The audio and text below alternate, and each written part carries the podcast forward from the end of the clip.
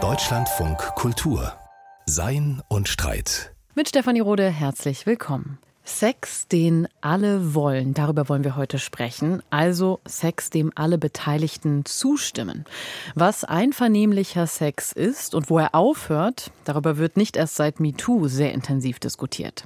Auch schon während der Aufklärung haben sich Philosophen darüber Gedanken gemacht. Und zwar in einer Zeit, in der es eine Sexpflicht in der Ehe gab. Sie forderten, die süßeste aller Handlungen müsse auch die freieste sein. Das kam quasi einer Revolution gleich. Was der Single Kant über einvernehmlichen Sex dachte und warum Rousseau letztlich für ein Nein heißt Ja argumentierte, das hat Johannes Kleinberg herausgearbeitet in seinem neuen Buch Geschichte der Zärtlichkeit, die Erfindung des einvernehmlichen Sex und ihr zwiespältiges Erbe bei Rousseau, Kant, Hegel und Freud. Und darin zeigt er auch, wie sie die männliche Dominanz aufrechterhielten, eben über genau diesen Begriff der Zärtlichkeit. Warum wurde gerade im Zeitalter der Vernunft und des Verstandes Zärtlichkeit zu einem Buzzword und was bedeutet das ambivalente Erbe auch heute, zum Beispiel für den Feminismus, der Zärtlichkeit als emanzipatorischen Begriff stark macht?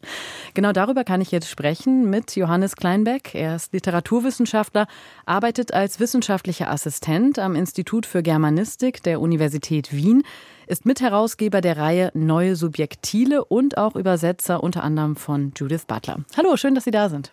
Hallo, vielen Dank für die Einladung.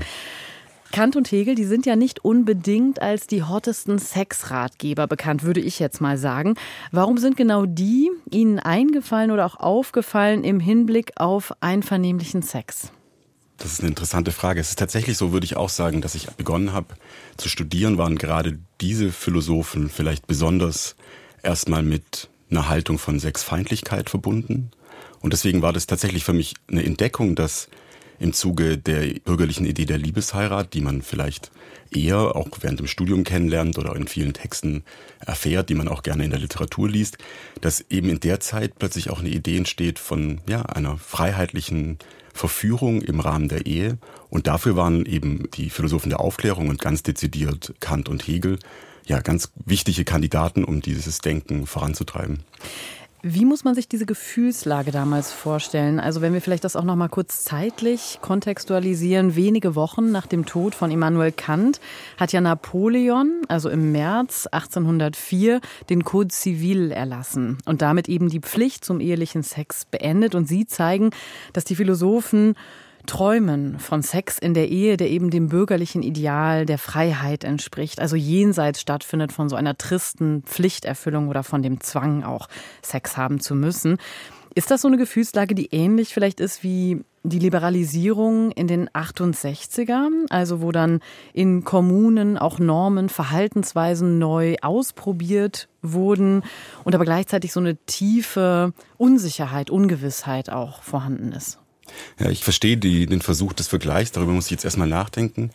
Ich denke, ich würde sagen, was das Spezifische oder das Besondere ist, gerade um 1800, ist, dass das, was seit 50 Jahren vielleicht in der Literatur verhandelt wird, was in philosophischen Texten verhandelt wird, was auch im Gefühlsleben der Menschen versucht wird zu kultivieren, auch ausgehend von literarischen Texten. Das Besondere eben zu der Zeit ist, dass dann spätestens mit dem Code Civil, zumindest in Frankreich, das auch im bürgerlichen Recht seine Manifestation findet.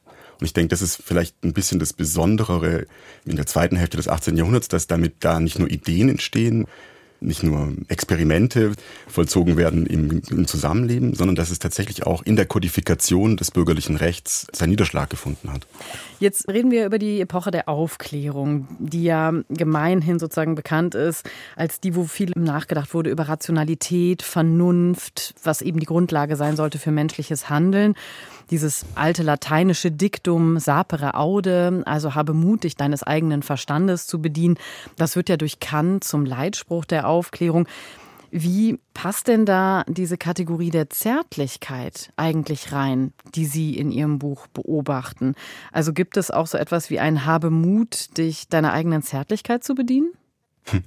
Ja, ich würde sagen, dass tatsächlich es gerade bei Kant in der Architektur seines Systems es tatsächlich wie so eine Parallelität gibt. Einerseits gibt es das Resonieren, also diese Idee der bürgerlichen Öffentlichkeit, in der Ideen entstehen, die dann auch sich später in Gesetzen manifestieren sollen, dass also ein bestimmter Bereich ist, in dem damals ausschließlich bestimmte Männer mit Eigentum eine Geselligkeit der Rationalität pflegen. Und gleichzeitig war eben Kant auch derjenige, und ich denke, da wurde fast ein bisschen zu wenig darauf hingewiesen, der ein anderes Feld hat begonnen zu beschreiben, das er den freien Umgang zwischen den Geschlechtern genannt hat und sich in diesem Feld oder im Nachdenken über diesem Feld nachgedacht hat, inwiefern tatsächlich zärtliche Umgangsformen zwischen den Geschlechtern, also wenn man sich beim Opernbesuch trifft, wenn man sich beim Park begegnet, wenn man abends im Salon aufeinander trifft und miteinander spricht, flirtet, kokettiert, sich beurteilt, inwiefern diese zärtlichen Umgangsformen genauso eine wesentliche Voraussetzung für das sind, was Kant dann als den liberalen Rechtsstaat beschrieben hat. Nun ist es bei Kant ja so, dass er den Beischlaf mitunter auch als abscheulich bezeichnet hat, weil er eben dachte, dass diejenigen, die zur Freiheit aufgerufen sind, einander wie Tiere gebrauchen im Beischlaf, so seine Überzeugung. Inwiefern war denn Zärtlichkeit vielleicht auch ein Versuch, mit der Kränkung umzugehen, die durch die Triebnatur des Menschen kommt, also jetzt gerade bei Kant in seinem Denken? Also Sie sprechen auf jeden Fall eine der Schwierigkeiten an, die Kant, denke ich, selbst hatte in seinem Nachdenken über Sexualität. Denn zum einen ist er eben ja, in der Nachfolge von Rousseau davon überzeugt gewesen, dass der Beischlaf zwischen den Eheleuten, Kant zufolge der einzig legitime Beischlaf, das sollte man vielleicht hinzufügen, nicht mehr einer Pflicht unterworfen sein darf. Er muss also ein freiheitlicher Akt sein. Und gleichzeitig teilt aber Kant, wie ja eine ganze lange christliche Geschichte, die Auffassung, dass die Sexualität etwas ist, was wesentlich dem eigenen Willen zuwiderläuft, was im Grunde genommen also die dem Menschen inwohnende Freiheit wegzunehmen droht. Und in diesem Zwiespalt einerseits eine Freiheit des ehelichen Beischlafs zu fordern und gleichzeitig zu sehen, dass die Sexualität etwas ist, was wesentlich Freiheit wegzunehmen ist, da in dieser Spannung scheint tatsächlich für ihn die Zärtlichkeit dann ein wichtiger Begriff geworden zu sein, in dem diese Widersprüche, die ihm zufolge mit der Sexualität verbunden sind, also diese Spannung zwischen von dem Körper geleitet sein, den Willen zu verlieren und gleichzeitig eine Idee, dass das auch noch in Freiheit passieren muss, dass genau da die Zärtlichkeit wie so eine Hilfskonstruktion ist, um diese Spannung sozusagen entweder zu verkleben oder doch vielleicht sogar zu lösen. Das ist auch was tatsächlich, was ich sehr interessant finde. Also da müsste man sich jetzt in die äh, Anthropologie in pragmatischer Hinsicht äh, schauen. Also ein Text, der sehr spät im Werk von Kant erst zeitlich verortet ist, indem er tatsächlich beginnt, bestimmte Fragen, die er davor in der Rechtsphilosophie transzendental versucht hat zu klären, also sehr allgemeine Lösungen von philosophischen Fragestellungen zu erarbeiten, dass er das in seiner Anthropologie in pragmatischer Hinsicht eben nicht mehr macht, sondern im Grunde diese Widersprüche, in denen es davor in seinem Denken immer wieder, mit denen er es zu tun hatte, jetzt bezüglich versucht, über pragmatische Umgangsformen zu lösen. Also nicht mehr durch allgemeine, transzendentale Begriffe oder Verhältnisse, sondern plötzlich es geht tatsächlich um sowas wie ein intersubjektives Spiel, in dem jemand zärtlich ist, in dem jemand wütend ist, in dem jemand eifersüchtig ist, in dem jemand beschämt ist und eine Röte im Gesicht zeigt, in dem darauf jemand wieder reagiert. Und in dem Kontext spielt dann Zärtlichkeit tatsächlich immer wieder eine Rolle. Inwiefern also beispielsweise der Widerspruch von, inwiefern ist denn die Freiheit des Begehrens möglich, wenn trotzdem die Frau weiterhin als ein Eigentum des Mannes verhandelt wird. Also das sind beides zum Beispiel Begriffe oder Widersprüche, die Kant formuliert.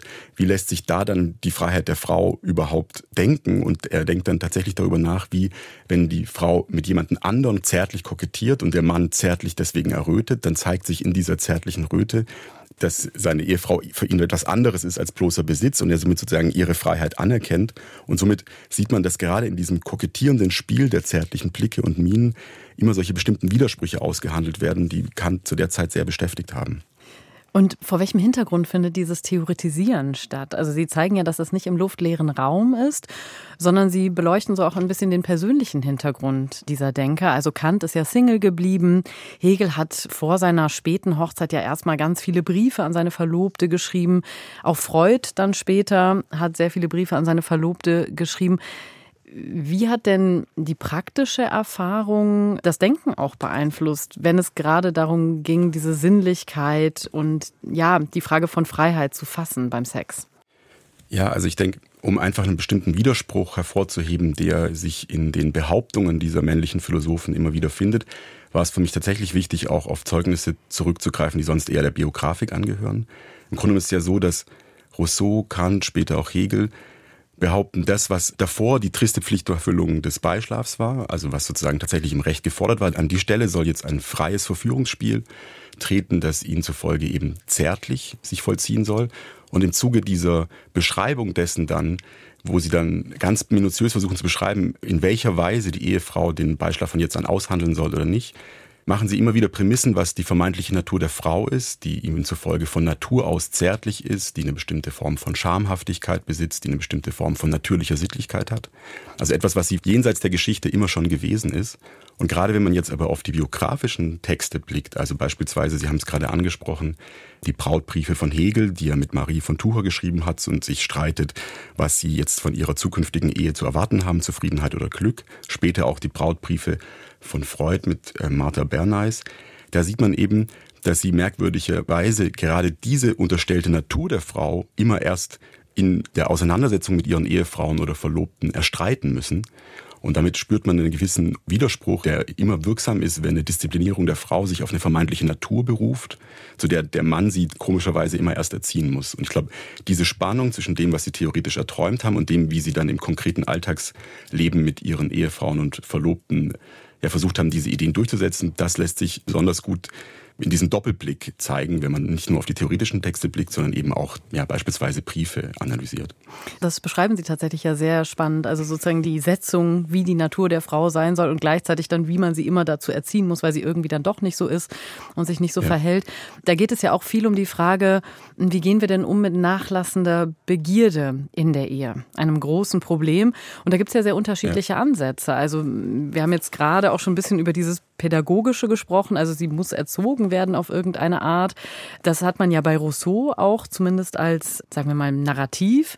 Also dass die Begierde auch pädagogisch geformt werden müssen. Andere sehen das anders. Hegel zum Beispiel, der sieht da gar nicht so ein richtiges Problem drin. Also wie, wie würden Sie das fassen, diese Unterschiedlichkeit in der Art und Weise, wie man mit der Begierde und der nachlassenden Begierde umgeht? Ja, also in dem, was Sie schon gesagt haben, klingt ja bereits an, dass eben die Sorge um das Verschwinden der Begierde ja mindestens so alt ist wie die Idee der bürgerlichen Liebesheirat. Und es gibt eben jetzt sowohl von den damaligen Philosophen eine Diagnose, woran das liegt, als auch bestimmte Lösungsversuche, die meistens dann im, mit dem Begriff der Zärtlichkeit in Verbindung stehen. Eine der Diagnosen, die die damals gestellt haben, die interessanterweise letztlich noch Freud für 1900 für die Männer und Frauen in Wien feststellen wird, ist, dass gerade zu der Zeit, wo die Idee der bürgerlichen Liebesheirat entsteht, eigentlich wie zu keiner Zeit in der europäischen Geschichte der Abstand zwischen Geschlechtsreife und tatsächlichem Heiratsalter so groß gewesen ist wie um der zweiten Hälfte des 18. Jahrhunderts. Das heißt, nicht nur müssten die Männer und Frauen sehr lange warten, bis sie ihren Trieb das erste Mal legitim ausleben durften, Sie mussten ihn gleich eben im Zuge der Liebesheirat ganz dann im Zusammenhang mit dem Gefühl der Zuneigung, der Verbindlichkeit, der Treue ausleben. Und es gibt eben auch Zeugnisse von den damaligen Philosophen, dass das eine dieser Probleme gewesen ist, warum sich nicht eine Stabilität der Begierde in der Ehe herstellen ließ. Und dann gibt es tatsächlich unterschiedliche Lösungsvorschläge. Die Zärtlichkeit soll noch bei Rousseau und Kant dazu dienen, die Begierde zwischen den Eheleuten zu erhalten. Und wie Sie gesagt haben, Hegel ist dann tatsächlich einer der ersten, der im Grunde vielleicht sagt, es sollte die Pflicht des Beischlafs in der Ehe deswegen nicht mehr festgehalten werden, damit man diesem geschichtlichen Wandel innerhalb der Ehe Rechnung tragen kann, dass nämlich die Begierde verschwindet. Ihm zufolge kann nämlich die Frau sich erst dann ungestört im Haus der Kinderpflege, der Mann in der Arbeit sich ungestört betätigen, wenn die Leidenschaft sozusagen absorbiert worden ist in die anderen Zwecke, in die späteren Zwecke der Ehe, wie er es nennt. Das heißt, es ist irgendwie auch schon ein instrumentelles Verhältnis zur Zärtlichkeit. Also die Zärtlichkeit soll zu etwas dienen, muss etwas leisten in diesem Sinne. Gibt es so etwas wie ein Bedeutungsdestillat, was man herausfiltern kann, weil Sie ja doch schon jetzt eine große Bandbreite an Denkern haben von Rousseau, Kant, Hegel und eben auch Freud?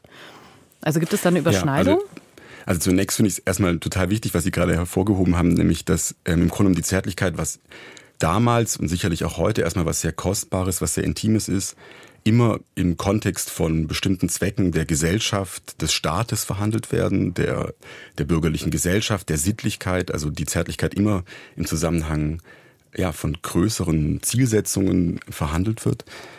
Und das ist eben das Spannende, dass die Zärtlichkeit genau in dem Moment, wo die Philosophen darüber nachzudenken beginnen, dass es eine freie Aushandlung des ehelichen Beischlafs geben soll, dass die Zärtlichkeit an die Stelle der ehelichen Pflicht treten soll, dass genau zu dem Zeitpunkt sie tatsächlich herausgefordert sind, ein, wie Sie jetzt gerade gesagt haben, Bedeutungsdestillat der Zärtlichkeit zu konzeptualisieren, denn womit sie es erst einmal zu tun haben, mit was sie konfrontiert sind, ist erstmal zu, gerade zu der Zeit ein ungemein breites Bedeutungsspektrum der Zärtlichkeit, die eben, glaube ich, auch zu einer großen Verunsicherung geführt hat, denn Zärtlichkeit zu, zu dieser Zeit, vielleicht glaube ich auch noch mehr als heute, den sexuellen Akt selbst bezeichnen, die zärtliche Verführung zu diesem Akt. Er kann aber auch nur ein Gefühl der Zuneigung, der Vertrautheit im familiären Kontext bedeuten, die dann damit nichts Sinnliches impliziert, nichts Sexuelles impliziert. Es kann eine freundschaftliche Zuneigung implizieren oder eine bloße höfliche Geste, also was rein äußerliches, was rein floskelhaftes. Und sobald jetzt der eheliche Beischlaf nicht mehr einer Pflicht unterworfen ist und jetzt sozusagen mit zärtlichen Gesten immer wieder singulär ausgehandelt werden muss, und die Gesten ihre Bedeutung nur in singulären Kontexten erhalten, dann merkt man, dass man mit dieser Bedeutungsspektrum konfrontiert ist. Und mir scheint eine der Gründe oder Ursachen gewesen zu sein, warum die Philosophen versuchen, das dann sehr eng zu fassen, jeweils ihre Zärtlichkeitsideale, um dieser ja, Offenheit der Zärtlichkeit vielleicht sich auch zu verwehren. Ich frage mich gerade, weil Sie das auch sehr, sehr schön schildern, dass das mit vielen Ängsten einherging bei eben diesen männlichen Autoren, die sie, die sie da untersuchen. Wo kippt das denn eigentlich für die? Also wo wird Zärtlichkeit vielleicht auch zu einer Gefahr? An welcher Stelle? Ich denke, das müsste man dann immer bei den jeweiligen Autoren immer genau schauen, wo diese Momente sind. Sie lassen sich aber bereits bei Kant oder bei Rousseau ausmachen, angesichts ihrer Prämisse, dass eben, wir hatten es gerade vorhin schon erwähnt, zunächst erstmal angenommen wird, die Zärtlichkeit sei eine ungeschichtliche Natur der Frau und der Mann müsste sie erst in einem bestimmten Kultivierungsprozess im Umgang mit der Frau erlernen, was für ihn die wichtigste Voraussetzung ist, um sowas wie eine Sittlichkeit zu erlangen. Und dann stellt sich natürlich sofort die Frage, wo ist eigentlich das Maß? Wann wird, also jetzt in der Logik dieser damaligen Philosophen gesprochen, wann wird es zu viel Zärtlichkeit? Wann wird es verzärtelt? Wann wird es dann sozusagen quasi weiblich? Und schon Kant ist in seinen geschmacksästhetischen Schriften immer wieder mit der Frage oder mit dem Problem konfrontiert, dass er dafür kein festes, kein rationales Maß findet. Was ist denn jetzt das richtige Maß von Zärtlichkeit? Und das ist tatsächlich dann ein Antrieb einer gewissen Unruhe, die sich durch seine, gerade seine frühen Schriften zur Ästhetik sehr ja, deutlich nachempfinden lassen oder nachspüren lassen, nachzeichnen lassen. Jetzt ist es ja so, dass, wir haben das vorhin auch schon besprochen, die Zärtlichkeit sehr häufig instrumentell gedacht wird. Unter anderem, das zeigen Sie ja auch sehr schön, um männliche Dominanz zu sichern, also bestimmte Privilegien abzusichern. Wie funktioniert das genau? Also wenn wir zum Beispiel mal bei Rousseau uns das anschauen, da arbeiten Sie heraus, dass Rousseau letztlich eine Argumentation aufgemacht hat, die man heute bezeichnen würde als Nein heißt Ja. Also wir haben ja viele Debatten auch heutzutage gehabt über Ja heißt Ja, vorher war es Nein heißt Nein. Aber bei Rousseau war das noch dieses Nein heißt Ja. Wie kommt er da drauf? Wie begründet er das? Also ich glaube, auch in den heutigen Debatten geht es ja immer wieder darum, dass man dann sagt, ja, da kann doch gar nicht eine Form von Gewalt oder Machtausübung gewesen sein. Es waren doch ganz freie Begegnungen.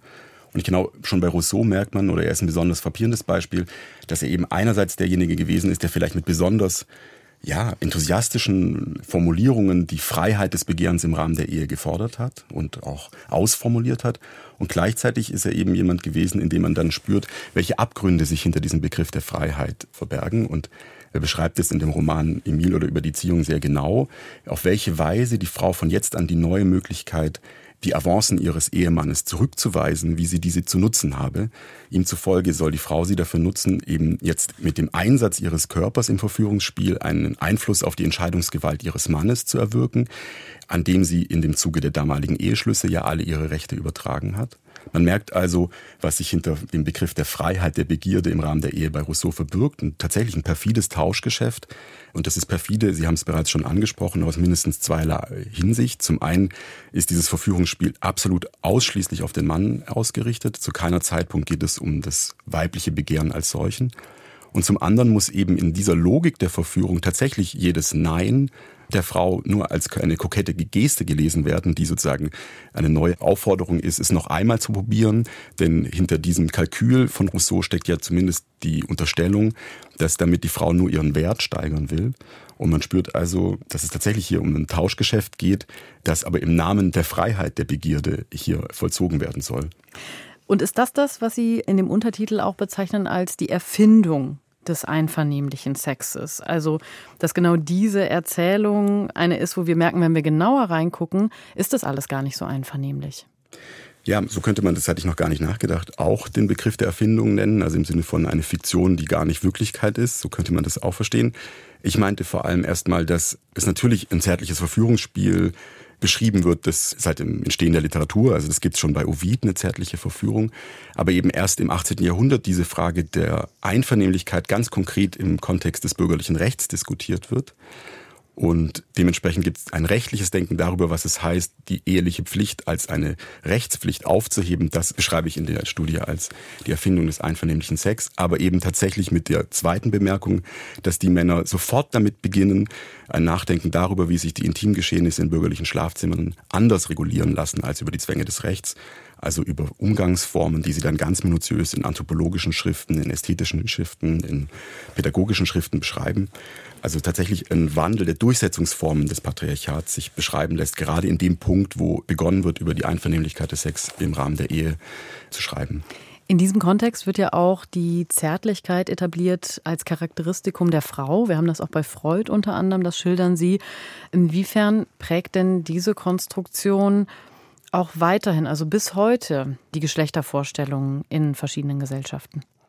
Also ich denke, dazu kann man auch nochmal sagen, dass die unterstellte Natur der Frau als Zärtlichkeit immer auch stark spätestens bei Hegel mit der unbezahlten Sorgearbeit in Verbindung steht, also mit einer bestimmten Vorstellung von Mütterlichkeit, die eben anders als die Arbeit des Mannes unbezahlt ist, dass diese Vorstellung gerade in der Kritik des heutigen Kapitalismus immer noch eine starke Rolle spielt, wo die Zärtlichkeit immer wieder auch, ja, bei beispielsweise Erich Fromm oder bei Marcuse als ein Element gefordert wird, mit dem man gegen den Kapitalismus sich wenden kann, also gegen auch die bestimmten Art von Nutzorientiertheit oder Zweckorientiertheit.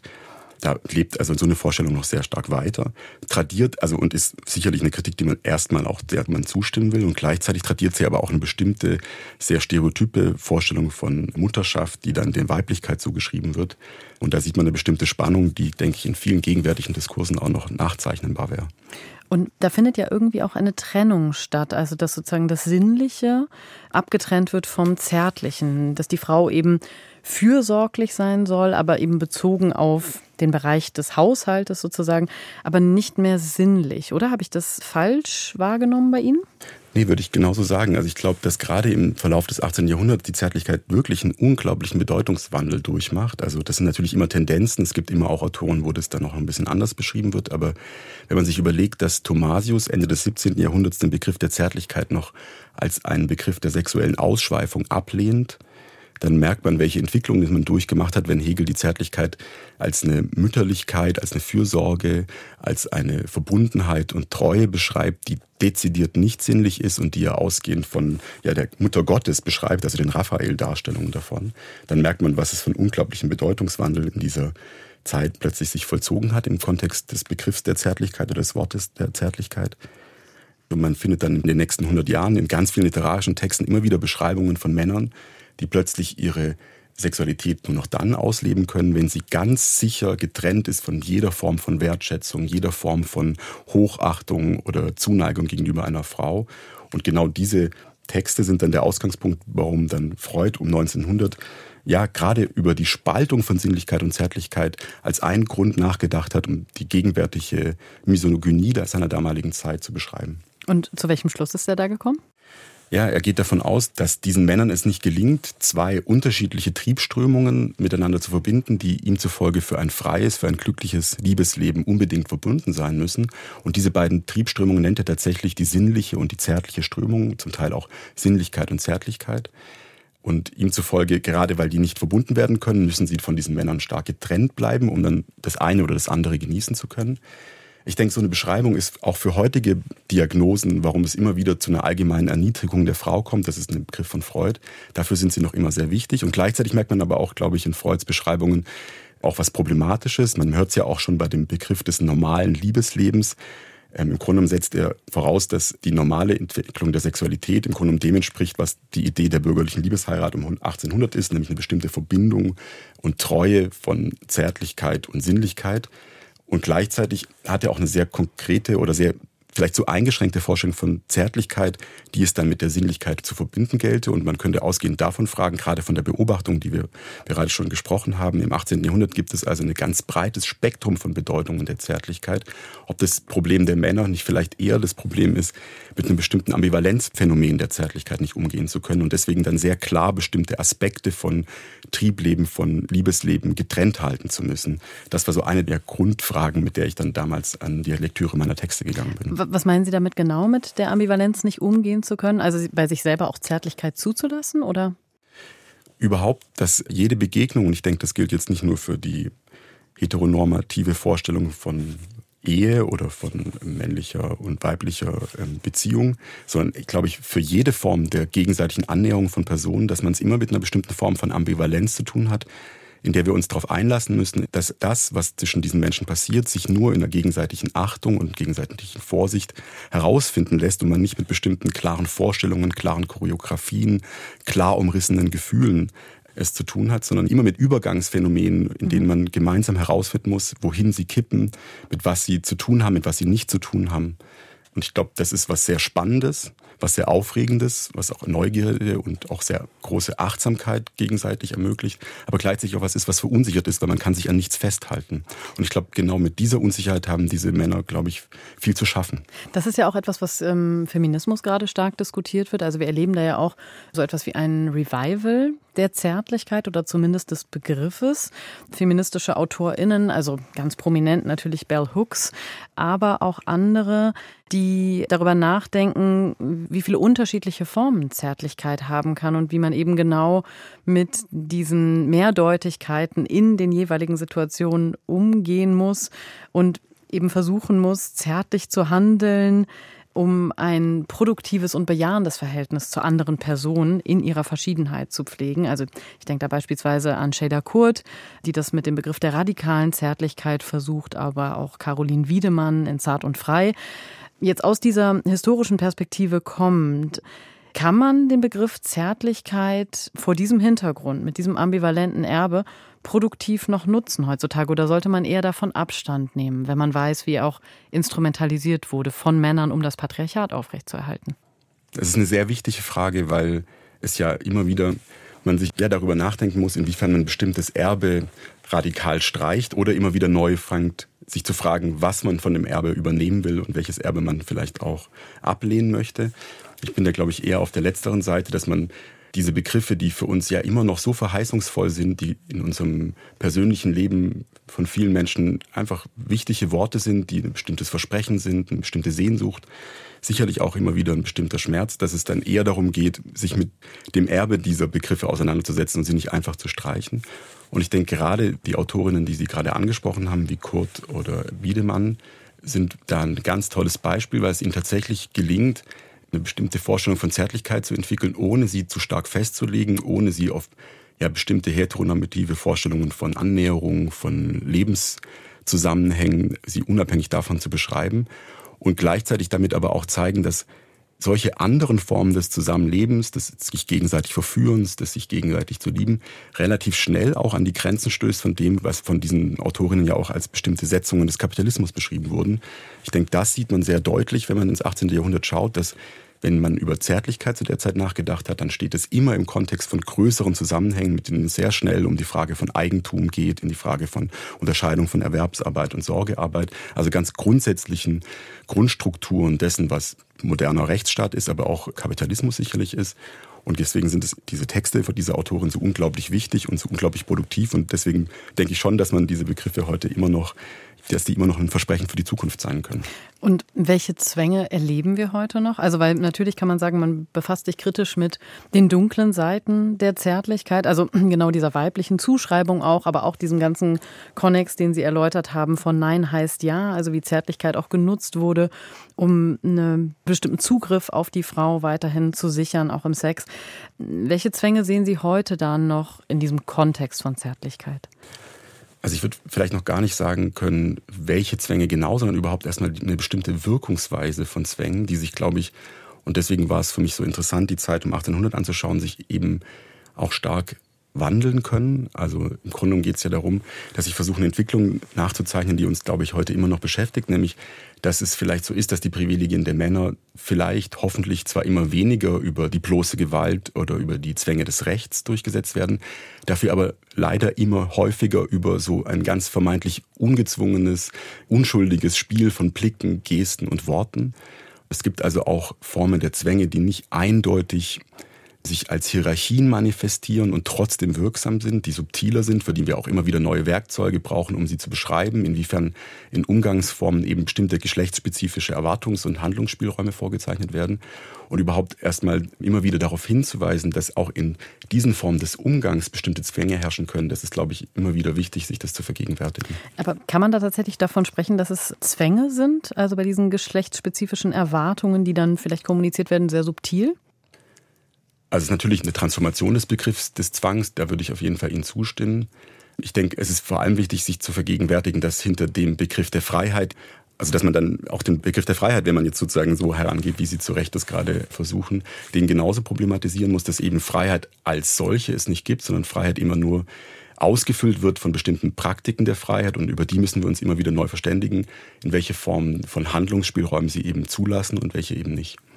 Wir sehen ja heute eine gewissermaßen gegenläufige Bewegung oder Entwicklung zu der Zeit, die Sie untersucht haben, also wo eben ehelicher Sex entrechtlicht wurde, wo gesagt wurde, es gibt nicht mehr die Pflicht, eben ehelichen Beischlaf durchführen zu müssen, wenn man das so mal formulieren will. Wir sehen gerade dieses Aushandeln, dass das auch zu einer Verrechtlichung von Sex führt, also durch Gesetze. Stichwort Ja heißt Ja, dass das Ganze ein bisschen vertragsmäßiger wird, kontraktualistischer wird. In welchem Verhältnis steht das zu der Geschichte, die Sie untersucht haben? Können wir hier von einer Emanzipation sprechen oder wirft das gewisse Fragen auf, ob das nicht vielleicht auch rückschrittlich sein könnte? Also ob es rückschrittlich ist, das werde ich jetzt zumindest als eine erste Auffassung nicht teilen. Tatsächlich kann man erstmal beobachten, dass es immer mehr Nachdenken über eine bestimmte Form wieder von Verrechtlichung von Sex gibt, dass es Nachdenken darüber gibt, dass sich die sexuelle Einvernehmlichkeit nur über ja, sowas, wie Sie gesagt haben, so quasi wie ein Vertrag herstellen lässt. Ich denke, solche Schritte können wichtig sein, wenn sie bestimmte Art von Sicherheiten ermöglichen.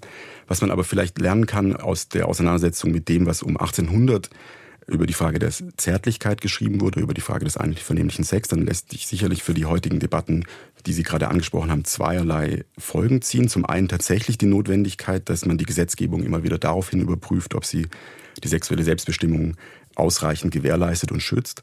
Aber zum anderen eben, gerade aufgrund dieser anderen Form von Zwängen, von denen wir ja schon gesprochen haben, auch die Erinnerung daran, dass wir bei der rechtlichen Frage nicht stehen bleiben dürfen und dass sie auch allein nicht ausschließlich hilft. Denn es gibt eben auch eine Frage des Umgangs miteinander, in denen sich andere Formen von Handlungsspielraum einschränken lassen oder nicht oder öffnen können. Und deswegen müssen wir immer wieder auch über unsere Kultur des Umgangs miteinander befragen und vielleicht andere zärtlichere Umgangsformen gemeinsam kultivieren lernen, in denen wir gerade den Ambivalenzen der Zärtlichkeit begegnen können, ohne die sofort wieder auf sehr klare, starke, festgezurrte Begriffe bringen zu müssen. Das sagt Johannes Kleinbeck, Literaturwissenschaftler an der Universität Wien. Ich danke Ihnen sehr für dieses Gespräch. Haben Sie vielen Dank. Und wer tiefer eintauchen möchte in die Lektüre, das Buch von Johannes Kleinbeck trägt den Titel Geschichte der Zärtlichkeit, die Erfindung des einvernehmlichen Sex und ihr zwiespältiges Erbe bei Rousseau, Kant, Hegel und Freud. Erschienen ist es im Mattes und Seitz Verlag. Die existenzielle Frage nach dem Warum, die stellt sich ja gerade auch bei vielen Handtaschen. Warum musste es gerade dieses Objekt sein? Warum beherbergen Handtaschen bei einigen mehr, als man tragen kann, und bei anderen sind sie komplett leer? Und warum liegt Schönheit im Auge des Betrachters oder der Betrachterin, aber leider oft nicht im Arm der oder des Tragenden? Viele Fragen also, die gerade aufgeworfen werden, auch durch den Tod der Schauspielerin und Sängerin Jane Birkin, nach der die vermutlich berühmteste Luxushandtasche benannt wurde. Aber warum überhaupt damit befassen? Handelt es sich nicht am Ende um ein banales Luxusobjekt und seine billigen Klone, die man philosophisch einfach unberührt lassen sollte? Andrea Rödig hat den Versuch gewagt, mehr Tiefe in der Tasche zu sehen. In ihrem philosophischen Wochenkommentar erläutert sie, warum man der Handtasche Unrecht tut, wenn man sie nur als Accessoire sieht. Sie fürchte, letztendlich werde man sich nicht an sie, sondern nur an die Tasche erinnern, die ihren Namen trägt. Das sagte die Sängerin und Schauspielerin Jane Birkin in einem Interview wenige Monate vor ihrem Tod. Ganz so schlimm wird es nicht kommen. Immerhin hat zuerst sie mit ihrem Namen die Birkin-Bag berühmt gemacht und mit ihrer Weise, Taschen zu tragen. Denn bevor es die Birkin-Bag gab, hatte man die Schauspielerin stets mit einem Korb in der Hand durch die Straßen flanieren sehen. Dem Star-Mythos zufolge saß sie dann 1984 zufällig im Flugzeug neben dem Geschäftsführer der Modefirma Hermès. Ihm erzählte sie, dass sie als Mutter dreier Kinder eine Handtasche brauche, die mindestens halb so groß sei wie ihr Koffer. Und sie skizzierte ihre Vorstellungen davon auf einer, pardon, Kotztüte. Taschen sind interessante Objekte, auch philosophisch. Martin Heidegger hat zwar rein gar nichts mit der Birkenberg zu tun, aber was er über den Krug als ein Ding sagt, kann sogar wörtlich auf die Tasche übertragen werden. Zitat Das Fassende an ihm sind Boden und Wand. Dieses Fassende ist selbst wieder fassbar am Henkel. Wichtig für den Krug wie für die Tasche ist das in sich stehen und dass sie eine Art Gefäß sind, ein Behältnis, das etwas fassen, aber auch ausgießen kann. In seinem Aufsatz Das Ding fragt Heidegger, was eigentlich das Dinghafte, also das zutiefst Wesentliche eines Gegenstandes ausmacht. Beim Krug sei es nicht das Material, aus dem er geformt ist, sondern die Lehre, die er umfasst, eine Lehre, die nehmend und behaltend sei und letztlich das Ausgießen ermögliche, also das Schenken. Wir müssen Heideggers wildes Fazit, das Krughafte des Kruges west im Geschenk des Gusses, nicht unbedingt auf die Handtaschen ausdehnen. Aber klar ist, dass die Magie von Taschen etwas mit dem Hohlraum zu tun hat, mit dem Spiel von innen und außen, Geheimnis und Enthüllung, mit der Fähigkeit auch, etwas tragen und fortführen zu können, nah am Körper und doch getrennt von ihm. Taschen sind nicht nur bloße Gegenstände, sie laden uns in ihrer Dinghaftigkeit dazu ein, sie symbolisch aufzuladen. Das birgt aber auch die Gefahr, dass sie zu leeren Ikonen werden. Die Birkin-Bag ist im Lauf der Zeit leider zum Luxusgut und Prestigeobjekt verkommen. Die Preise liegen gebraucht zwischen 30.000 und 450.000 Euro. Die Tasche gilt als Wertanlage. Es gibt sie auch pinkfarben oder in rotem Krokoleder mit Mustern oder Strass besetzt oder gleich mit Diamanten. Die Celebrities, die sich mit ihr ablichten lassen, von Victoria Beckham bis Lady Gaga scheinen nur die Tasche selbst, aber gar nichts in ihr zu tragen. Im Gegensatz zu Jane Birkin, deren Tasche, abgerockt vom Gebrauch, immer zum Bersten gefüllt war. Einmal schüttete Birkin, die Offenherzige, den Inhalt ihrer Tasche vor der Kamera aus, und es kam in all dem Chaos von Papieren, Büchern, Banknoten und Bürsten auch ein Tintenfläschchen zum Vorschein. Wie 180 Jahre früher bei der Schriftstellerin und Komponistin Bettina von Arnim. Sie hatte sich eigens eine Tasche mit ausklappbaren Seitenfächern anfertigen lassen. Links fand sich wohlgeordnet Nähzeug, rechts lagerten Schreibutensilien und im Boden der Tasche gab es ein Fach für ein Tintenfass. Ein perfekt mobiles Schreibwerkzeug. Auch wenn wir manchmal schwer an ihr tragen, ihrem tieferen Wesen nach ist die Tasche Freiheit und Emanzipation. Sie erlaubt uns fortzugehen und doch etwas mitzunehmen. Sie ist die Kreuzung aus Nomadentum und Sesshaftigkeit. Und sie ist als Umhüllung auch eine Art Metading, die Hüterin der Gegenstände, die wir bei uns tragen wollen. Nichts gegen Luxus und Fetischobjekte, aber wir tun den Taschen Unrecht, sie nur als Accessoire zu tragen. Sie sind beleidigt, wenn wir sie bloß sammeln oder narzisstisch herzeigen. Sie wollen gebraucht werden. Nur dieser Gebrauch macht sie schön und im eigentlichen Sinn zum tollen Ding. So Andrea Rödig mit einem Tipp, wie man Handtaschen philosophisch stabil tragen kann. Das war sein und Streit für heute. Ich bin Stefanie Rode. Vielen Dank fürs Zuhören. Machen Sie es gut.